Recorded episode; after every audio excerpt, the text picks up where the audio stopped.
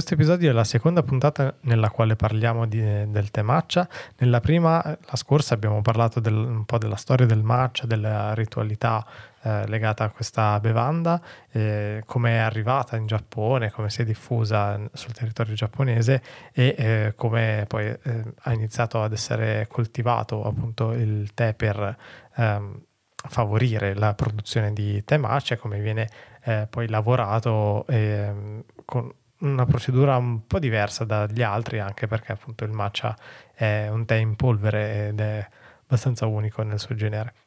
E in questo episodio invece parleremo un po' del, dei livelli di qualità del tè matcha, dei diversi tipi e metodi di preparazione e quant'altro. Quindi eh, vi lascio all'episodio e per non perdervi nessuna puntata vi invito ad iscrivervi a inviaggiocol.te.substack.com. Buon ascolto. Allora, matcha di diverse qualità. Sul mercato eh, qualche volta siamo confusi perché non c'è una terminologia univoca per definire il matcha. Mm. Allora, possiamo trovare, mh, mm, però è tipico diciamo del singolo produttore scegliere come proporre il matcha. Possiamo ad, ev- ad esempio pro- trovare sul mercato un'azienda che ha 3-4 matcha di 4 livelli e 4 prezzi diversi. Uno eh, è il matcha per cucinare, L'altro è un matcha che chiama Premium, Imperial, Superior, dipende. E poi c'è il matcha cerimoniale. Uh-huh. Allora, che cosa significa questa cosa? Significa che per quel produttore specificatamente il matcha per cucinare è quello di livello, chiamiamolo più basso, quindi la qualità del tè sarà un po' più bassa rispetto agli altri due e avrà anche un prezzo più basso e magari lo possiamo bere, non ci fa male, magari non sarà buonissimo, sarà magari un po' marognolo, non sarà verdissimo, diciamo che potrebbe andare bene se facciamo dei biscotti, sebbene usare dei matcha più buoni anche in cucina vi dà un risultato più buono come certo. sempre. eh, quello intermedio può essere bevuto per tutti i giorni e quello cerimoniale per i momenti importanti.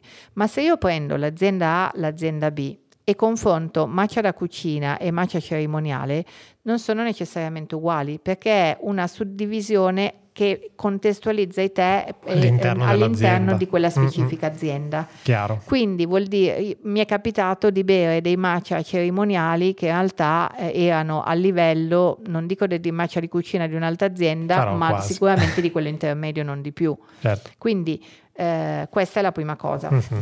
La seconda, eh, qualche volta accanto al nome del matcha eh, ci sono dei termini che possono essere per esempio Tsuki, che vuol dire luna, Fuku, che vuol dire gioia, Izumi, che vuol dire primavera, Hikari, che vuol dire luce. Anche qui sono dei nomi che eh, spesso eh, sono dati dal produttore per dare un termine completo al tè, ma che non mi danno poi indicazioni sulla sua qualità. Okay. Qualche cosa in più invece ce l'ho se il produttore mi dà il nome della cultivar perché abbiamo detto prima, a seconda della cultivar che usa, io mi aspetto che il tè abbia un, tipo diver- un uh-huh. gusto diverso. Quindi io potrei avere il matcha okumidori, quello che uh-huh. hai mhm. citato tu prima, eh, il matcha goku, il matcha yabukita, il matcha saemidori e a quel punto sì che riesco a pensare, ok, se so che eh, okumidori mi dà un tè più dolce rispetto a yabukita e amo le cose più dolci con un sapore più morbido, scelgo quello. Uh-huh. Eh, il, il matcha goku, so che il Goku viene prodotto solo a Ugi, quindi è una cultiva anche piuttosto rara, eh, magari sarà un tè che costerà un po' di più rispetto agli altri.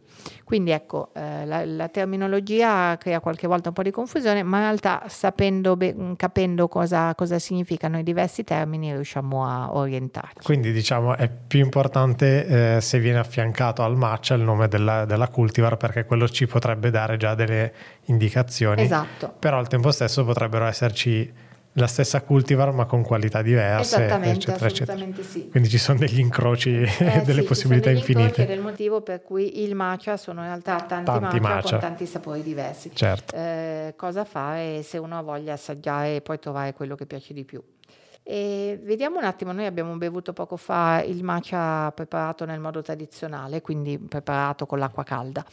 Vediamo qual è il metodo, ne, magari parliamo di diversi metodi di preparazione del tè perché ci danno comunque dei risultati differenti, quindi ehm, vediamo eh, uno per uno le caratteristiche di ognuno. Allora, la prima cosa che ci serve per preparare il matcha eh, è eh, una tazza, una tazza che si chiama chawan, eh, che sia larga abbastanza per poter utilizzare eh, al suo interno un frullino che si chiama Chiasen, che è una canna di bambù ancora oggi intagliata mm-hmm. a mano.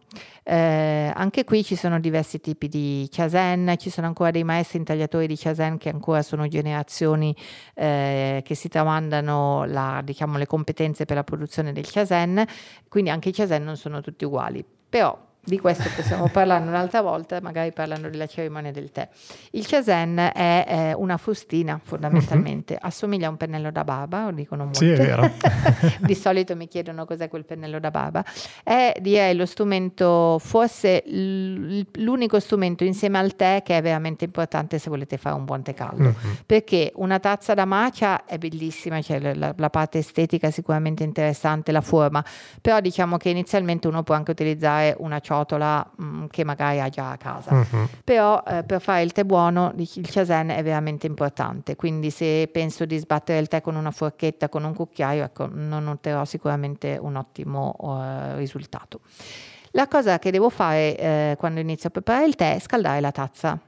Eh, questa cosa si fa anche durante la cerimonia del tè. Quindi chi magari ha partecipato a una cerimonia del tè vede che la cosa viene fatta. La tazza, in realtà, quando prepariamo il tè, abbiamo sempre detto che gli oggetti dovrebbero essere scaldati sempre. Mm-hmm. Quando siamo un po' di corsa e facciamo un tè caldo e magari non ne facciamo tanto in quantità, si può anche passare via. Nel caso della tazza da macia, il consiglio è caldamente di scaldare la tazza. Come si scalda? Si mette circa un paio di dita di acqua calda nella tazza, la si tiene un attimo tra le mani girandola finché sia calda in modo uniforme e poi si butta via quell'acqua e si asciuga. Fondamentale asciugarla perché sennò poi vengono i grumi quando si prepara il tè. Uh-huh. Seconda cosa, si prende il matcha e eh, lo si mette nella tazza, ma prima di metterlo nella tazza lo si deve setacciare. Questa cosa normalmente si fa anche nella cerimonia del tema prima che inizi la cerimonia, quindi le persone non ne hanno consapevolezza. Eh, avendo questa consistenza eh, così come una farina, è normale che il matcha possa fare dei grumi.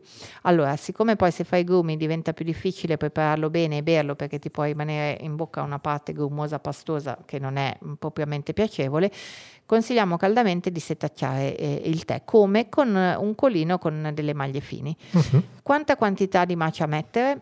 Allora, nel modo tradizionale, nel, diciamo nella preparazione tradizionale si usa un cucchiaino di bambù che si chiama chasaku che è utile per prendere le misure. Normalmente per un tè eh, diciamo di uso quotidiano, poi vediamo tra poco che ci sono due tipologie di matcha anche caldo, quindi ecco, magari dopo prepariamo l'altro, non ci avevo pensato. E, ehm, ehm utilizziamo un cucchiaino abbondante più mezzo okay. di eh, chasaku. In realtà se io non ho il chasaku questa quantità corrisponde circa a eh, un cucchiaino raso da eh, tè, non da caffè uh-huh. perché è troppo, troppo piccolo. Okay. Quindi se non ho il chasaku posso fare con il cucchiaino. Setacchio il tè e poi preparo l'acqua. L'acqua a che temperatura deve essere? Se voglio un tè più dolce a 70 gradi, se voglio un tè più intenso e non mi dispiace un'eventuale nota marognola anche a 80. Okay. Quindi verso lentamente l'acqua sopra eh, al temacia, quanta quantità? Circa un dito di acqua, un dito e mezzo rispetto alla polvere. Okay. Quindi devo, la tazza è molto grande ma solo perché devo sbattere il tè, non perché la devo riempire totalmente certo. di matcha, anche perché eh, vedremo che è un tè estremamente corroborante. Eh, una volta che ho aggiunto l'acqua, prendo il chasen, la fustina e inizio a sbattere delicatamente ma velocemente. È più importante sbattere velocemente che a lungo. Mm-hmm. Eh, sbatto non come se sbattessi le uova, quindi con dei gesti circolari, ma come se disegn- di- disegnassi delle onde, delle M sul, sul, sull'acqua. Prima andando un po' più in profondità, avendo cura di non sbattere con il chasen sul fondo della tazza perché sennò rovino la parte di bambù e poi eh, sulla parte di superficie in modo da ottenere una bella mh, mm, superficie con una schiuma molto uniforme. Se vedo che si formano delle bolle con il mio chasen vado a rompere le bolle in modo da averla tutta uniforme. E il matcha è pronto. Ok. Allora, abbiamo appena mh, mm, raccontato qual è il, diciamo, il, metodo suggerito per la preparazione del tè caldo. In realtà eh, esistono nella cerimonia del tè, ma anche se voglio berlo eh, a livello personale, se mi piace molto il tè, esistono due modalità di preparazione del tè. Quella che abbiamo appena presentato si chiama Usu Cha, eh, significa tè leggero, tè thin. Okay. L'altra è il Koi Cha, che è il tè denso. Di solito nella cerimonia del tè il tè denso, il koi cha, è riservato, ha proprio una metodologia di preparazione diversa ed è riservato per le occasioni più speciali. Per koi cha si usa un tè sicuramente di livello superiore perché ehm, si utilizza il doppio di eh, polvere di tè rispetto a usu cha, quindi viene un tè estremamente denso, molto pastoso, quindi si usa più tè e meno acqua paradossalmente, okay. quindi si ottiene non più una parte liquida ma veramente quasi una parte parte cremosa eh, che eh, beviamo e che se non è un tè di buonissima qualità, molto erbaceo, molto dolce, mm, non è una bella esperienza. Certo. Quindi Koi Cha è sicuramente eh, è un tè che vale la pena assaggiare, eh, ma per chi è veramente appassionato di tè matcha. Uh-huh. Una cosa che, da sfatare è il fatto che eh, il matcha sia amaro. Eh, I matcha di, di, qualità più bassa sono amari, amari amarognoli, eh, magari hanno un colore verde grigio, verde bosco e non verde brillante. Le ragioni sono sia eh, la cultiva, quindi la, la, la pianta da cui le foglie provengono, ma tanto anche la lavorazione. Quella parte di cui abbiamo parlato, che è la rimozione delle venature di tutta la parte coriacea della pianta, pianta a secondo di come viene effettuata. Se viene effettuata in modo un po' più grossolanamente, ovviamente oltre alla parte verde avrà una parte ancora eh, diciamo che è data dalla parte mh, mm, più legnosa uh-huh. e quindi avrà un tè meno dolce, un po' con un colore un po' meno verde brillante, un po' più spento, un po' più verde bosco rispetto al verde erba brillantissimo. Ecco. Certo. Quindi questo sicuramente. Sì, infatti prima quando hai aperto il barattolino col matcha appunto era un'esplosione di eh, verde eh, brillante. Era cioè, sì. Sembra e... Ehm, qualcosa di artificiale, cioè, c'è qualcosa Io... di... Vero? pitturato, non so. Mm. ah, pitturato, sai che mi hai ricordato? C'è un artista in Giappone che mm. usa il, il tè matcha denso per eh, fare degli ideogrammi, per dipingere. Uh-huh. L'unico problema è che a me ha regalato una sua cosa direi 5-6 anni fa, il problema è che eh, nel tempo sbiadisce, eh. quindi questo bellissimo colore brillante piano piano, però Sfora. è un po' un senso dell'impermanenza mm, delle cose legate certo. alla cultura giapponese, quindi ci sta anche, no? mi ricordo sì. com'era bello e lo vedo adesso che si sta piano piano spegnendo. Comunque è molto interessante, viene utilizzato ehm, in realtà non il matcha, ma anche il matcha, mm, più i tè in foglia, il matcha comunque con un tè un po' più pregiato, si può usare, ma non necessariamente, per colorare i tessuti. Ah, Ci sono okay. per esempio i furoshiki, quei classici eh, foulard che vengono utilizzati per eh, avvolgere gli oggetti, sì, eccetera. Sì, ecco, ce ne sono anche alcuni che vengono colorati con diversi tipi di tè, tra cui anche il matcha. Magari oh, wow. non si usa un matcha di livello cerimoniale certo. preziosissimo, però eh, il risultato si vede, nel colore delle varie tipologie di tè si vede tanto. Mm. Una domanda, se è in polvere, allora è temacia? Se io trovo un tè in polvere, posso dedurre che sia temacia? Eh, bella domanda, probabilmente no, perché... perché se non te l'avevi chiesto. No, ma poi soprattutto perché se posso fare il tè matcha in polvere, nel senso se posso fare quel processo lì e produrre tè matcha potrò fare lo stesso processo ma produrre dei tè diversi. Esatto. Allora, il primo tè eh, che mi viene in mente che, un, che, es- che, si può trovare in forma di polvere e che in questo caso viene prodotto in quel modo principalmente, quindi non da bere, eh, ma principalmente per essere utilizzato in cucina come ingrediente, è hojicha, mm-hmm. eh, il tè tostato quindi il tè verde tostato che ehm, ridotto in polvere si può utilizzare per fare il gelato, i biscotti, qualsiasi cosa in modo più facile rispetto a utilizzarlo in foglia. E in realtà si possono anche trovare delle versioni di sencha, di magari di livello un po' più basso, che vengono polverizzate da utilizzare come se fosse un matcha, di nuovo prevalentemente per l'utilizzo in cucina. Uh-huh. E vengono eh, polverizzati diciamo soltanto i tè verdi? O anche... E Hojicha è un tè verde tostato. Quindi, Mhm. Però è sempre un tè verde. Sì, in questo momento non mi vengono in mente tè di altre famiglie polverizzate, o meglio, oddio, mi viene, sì, mi viene in mente una cosa terribile che, ho- che ho visto ma non ho avuto il coraggio di assaggiare. Ehm, nel momento in cui il matcha è diventato di moda, sono- si sono affacciati sul mercato tè di diverse famiglie, ehm, diciamo, con, que- con questa consistenza, quindi e eh, mi è capitato di vedere il Kenya che promuoveva un tè bianco che chiamava tè bianco matcha che Mm. ha praticamente un tè bianco in polvere. Mm, Ok. Non ho avuto tanta voglia di assaggiarlo e di esplorare oltre. Sì, perché in effetti mi viene in mente, mi è venuto così un flash che eh, nei, nei tè neri indiani, per dire, più è fine e in teoria peggio è. Esatto, qui siamo nella cosa opposta, Esatto. bravissimo. Sì, esattamente. Poi invece È bello, matcha, sì. esatto, è il contrario. Sì, è, è come quando uno dice "Eh, questa cosa è vera per questa famiglia, ma diventa l'opposto per, Per quest'altra. l'altra, eh, Quindi le verità assolute non esistono.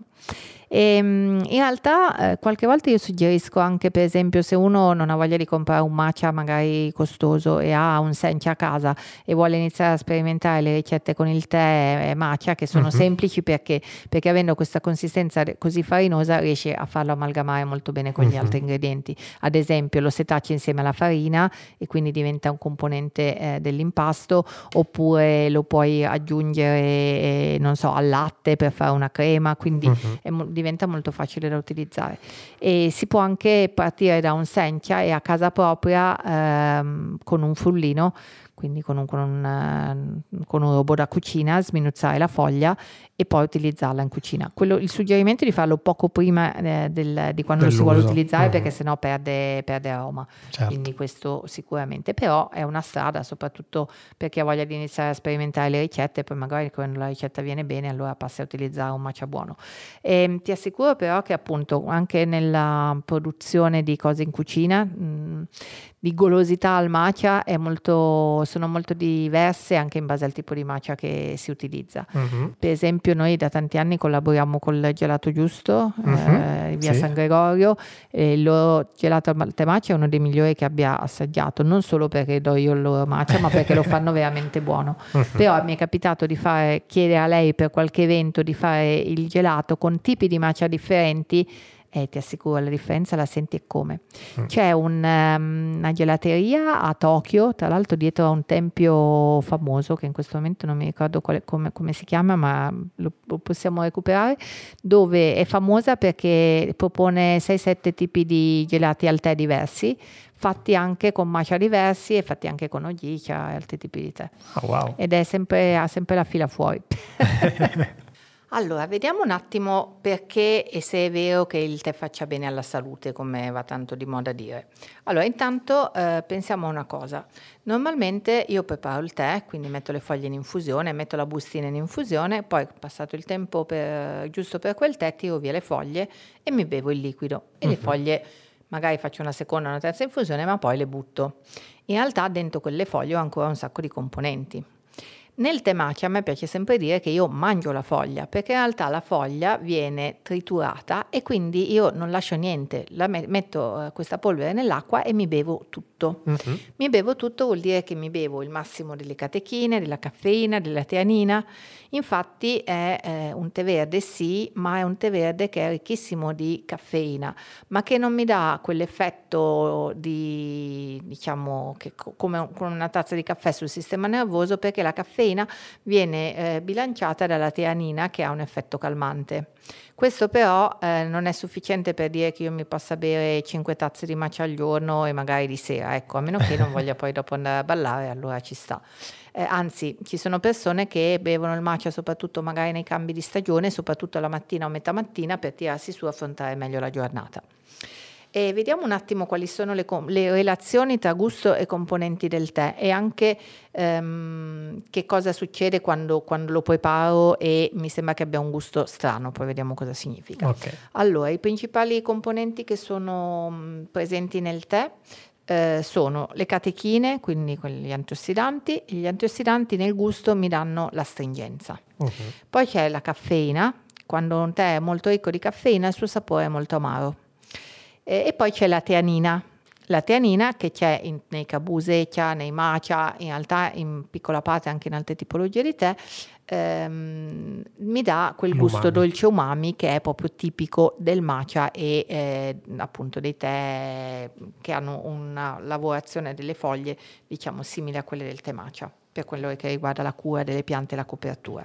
Quindi eh, questo, eh, questi mh, elementi sono diciamo, in relazione tra componenti e gusto. Vediamo un attimo invece che cosa succede quando io eh, ottengo un tè che è troppo amaro. Allora, uh-huh. un tè troppo amaro vale per il matcha, vale anche per gli altri te- tipi di tè, ma per il matcha è importante. Eh, è possibile che io abbia messo un'acqua troppo calda o abbia messo troppo tè matcha o abbia un tè di scarsa qualità oppure il tè sia invecchiato. Magari uh-huh. era buonissimo quando l'ho preso, me lo sono scordata in frigorifero per un anno, è possibile che sia cambiato e che non sia più come lo, buono come me lo ricordavo. Ho dei grumi, quindi mi trovo in bocca da una parte pastosa, non l'ho setacciato bene o uh-huh. non l'ho bene, non l'ho setacciato affatto. Eh, non c'è schiuma, non riesco a fare schiuma sul pelo dell'acqua, ehm, non ho setacciato il matcha, non l'ho tenuto in frigorifero oppure non l'ho preparato bene, nel senso non ho fatto le onde quando ho fatto, praticamente è molto semplice, uno prende il chasene in mano, fa andare il polso disegnando delle onde, delle M, e quindi è più facile da farsi che a dirsi, ehm, oppure ho messo troppa acqua, ecco questa qualche volta oh, è la okay. tendenza. In realtà eh, esiste poi un metodo quotidiano per consumare il tè matcha che ad esempio quando nella stagione estiva uno può eh, mettere non so, il, il matcha dentro una bottiglietta di acqua a temperatura ambiente, acqua naturale, e portarselo dietro e se lo beve durante la giornata, ricordandosi, e lo vedrà anche, che eh, il colore del matcha piano piano prendendo ehm, luce si scurirà e soprattutto tende ad andare sul fondo perché non è un tè totalmente idrosolubile se io non lo prendo e lo bevo eh, piano piano le particelle di matcha vanno sul fondo e sopra mi rimane una parte più acquosa. Quindi devo scuotere la bottiglietta prima di ogni consumo. Okay. E il matcha lo posso preparare anche d'estate fresco, anzi in alcune zone del Giappone dove è molto caldo, proprio la zona di Uji, eh, si trova molto spesso servito fresco, servito col ghiaccio e, um, il consiglio è di uh, fare, mettere, una mettere la polvere di matcha, mettere pochissima acqua, eh, frullare quel pochissimo tè e poi aggiungere piano piano l'acqua restante. Come lo possiamo frullare se non abbiamo un chasen e soprattutto d'estate quando vogliamo farlo magari in un modo un po' più semplice? Eh, l'attrezzo che può funzionare in alternativa al chasen è il montalatte, quello uh-huh. con mhm. cui facciamo normalmente cappuccino e con quello ci viene anche bene la schiuma, si mescolano bene i grumi, quindi suggerimento di farlo in quel modo lì. Sì. E come possiamo utilizzarlo come ingrediente? Ma allora, intanto possiamo, mm, possiamo fare mm, molto semplicemente alcuni preparati, tipo il sale al temacia. Eh, il sale al temacia è buonissimo e mi, soprattutto per insaporire piatti a base di pesce e verdura. Il consiglio è sempre di prepararne poco alla volta perché eh, il macia poi tende a ingrigire, quindi non, evitiamo di fare un barattolone di macia, eh, di macia e sale. Eh, le proporzioni sono queste però per 100 g di sale al macia mescolare 75 g di sale con eh, 12 cucchiaini di macia setacciato. Per la prima volta si consiglia di partire con 25 g di sale e 4 cucchiaini di tè macia. Se risulta troppo forte per il vostro gusto potete scendere a 3 cucchiaini. Quindi direi di partire con 25 g di sale, setacciare insieme al sale eh, 3-4 cucchiaini di tè macia e eh, tenerlo in un bel barattolino chiuso e utilizzarlo per insaporire una, un'insalata, una tartare di pesce, eh, un pesce fatto al vapore. Eh, il secondo utilizzo è eh, per fare un tè che si chiama Genmai Chairi. In realtà il matcha può essere aggiunto ad altre tipologie di tè. Okay. Eh, il Genmai Chairi è un tè che si trova anche già pronto sul mercato, quindi c'è già il Genmai Cha che è il tè con riso tostato insieme al matcha. Eh, però di nuovo quando il matcha resta lì troppo tempo tende a ingrigire e diventare amarognolo quindi dal mio punto di vista se avete un matcha in frigorifero è più buono prepararlo al momento eh, noi per fare mezzo litro di tè da bere mettiamo 4,75 g di genmai cha e 0,25 di tè matcha e poi lo prepariamo normalmente con le regole del genmai cha eh, diventerà verdissimo eh, eh, un sì. po' più erbaceo quindi è una parte erbacea che contrasta quella eh, di cereale tostato mm-hmm. del genmai cha quindi stanno molto bene insieme. Eh, il matcha si può anche aggiungere alcuni sencha, quindi diventa molto buono anche eh, in aggiunta dei sencha che, che possiamo avere già in casa. Alternativamente possiamo fare, che cosa possiamo fare con il matcha? La cosa più semplice sono biscotti, torte perché lo aggiungo alla parte eh, diciamo di farina. Mm-hmm, In questo caso devo tenere conto però che se devo usare 100 g di farina e aggiungo 10 g di matcha, devo alla fine ho 110 g di farina perché altrimenti mi trovo un impasto che è troppo eh, asciutto. Uh-huh. Quindi se nella ricetta devo usare 100 g di farina, userò 90 g di farina e 10 di matcha. Certo. Quindi considero che il suo peso equivale a quello della farina. Oppure posso fare una crema pasticcera al tè quindi unirlo al latte. Posso fare ehm, un latte al matcha, che vanno molto di moda i latte matcha. Posso usare sia il latte vaccino, ma viene buonissimo con il latte di mandorla, con il latte di avena, con il latte di cocco eh, praticamente preparo eh, come prima abbiamo detto per il tè freddo setaccio al macia aggiungo eh, un dito di eh, latte uso il montalatte per iniziare a mescolare questa crema e poi piano piano aggiungo il resto del latte. Uh-huh. Posso farlo in inverno in una versione tiepida, eh, in estate in una versione fresca anche con eh, poi l'aggiunta di qualche cubetto di ghiaccio. Io sconsiglio il latte che non hai citato, ovvero il latte di soia, perché l'ho provato con, fatto con latte di soia ed effettivamente non... non a caso non l'ho citato. Eh, esatto. diciamo che si può fare per carità. Rendo, rendo palese il fatto che appunto non è stato citato non per, ma proprio perché effettivamente non ha non, non rende, non, mm, sì. non, si integra bene con i sapori. Come cioè, gusto cioè, no, esatto, tutto si può fare, però secondo me con il latte di soia e quello di riso è quello in cui il risultato diciamo è, è, è meno ottimale, ecco, sì, poi per sì, carità mh, dipende anche proprio dal gusto personale, però eh, si può partire con uno degli altri latti citati, sì. o latte vegetale o anche il latte vaccino. No, appunto l'ho, l'ho, provato sia con il latte vaccino sia con il latte d'avena e, ed è buonissimo. Poi una volta eh, me l'hanno fatto con il latte di soia perché era l'unico che avevano e niente, no, no, no, no. non è uguale.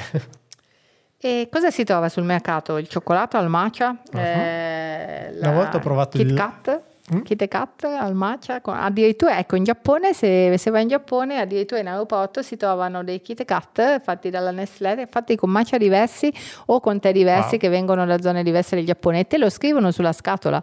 Quindi proprio... Eh sì, mm. e, e, se li assaggi hanno il, il verde del, del cioccolato eh, è diverso tra uno e l'altro, il sapore è marcatamente diverso. Quindi... No, sempre invece fra le cose che si possono preparare, eh, una volta ho provato un matcha misu, ovvero un tiramisù appunto nel quale era stato usato il matcha anziché il cacao. E, beh, particolare, molto particolare. E anche i savoiardi erano intinti nel matcha e non nel caffè. Eh sì, eh, sì, particolare. Sì, noi, noi, lo serviamo quando, quando, è estate, di solito piace molto. Mm. Beh, è ovvio, non ha il sapore del tiramisù perché non c'è no, il caffè, certo. però E direi che le cose diciamo più importanti sul matcha credo che le abbiamo dette. Ci sarebbe poi tutto un capitolo dedicato agli oggetti che però sono anche un po' più specifici legati alla cerimonia del tè, quindi magari e poi è bello anche magari vederli, quindi uh-huh. non so, facciamo magari pubblichiamo qualche foto o video, vediamo certo. eh, che, per esempio, ecco, questo sì, questo mi, mi viene da dirlo, il chasen, questo oggetto frullino di bambù eh, per preparare il matcha. Non tutti i chasen sono uguali, la differenza qual è? Se io la, la, alcune differenze sono proprio molto visibili. Eh, I chasen più comuni, eh, quelli che costano meno, spesso sono fatti in Cina e eh, vanno comunque bene per un uso quotidiano. E che cosa hanno? Hanno per esempio la parte del manico io, del, della canna che io tengo in mano molto larga, quindi molto grossa. Uh-huh. Quelli diciamo più pregiati hanno di solito un bambù un po' più fine ed è più facile tenerlo in mano. Quindi tu dici che cosa cambia? Eh, cambia che quando lo preparo... Mh, mi viene meglio perché in realtà tengo meglio il chasen in mano mm. e questa è la prima cosa. Poi vabbè ci sono alcune parti estetiche che sono la diversa tipologia di bambù, quindi ci possono essere i bambù chiari, i bambù scuri, questi, mm, ci sono degli oggetti molto belli.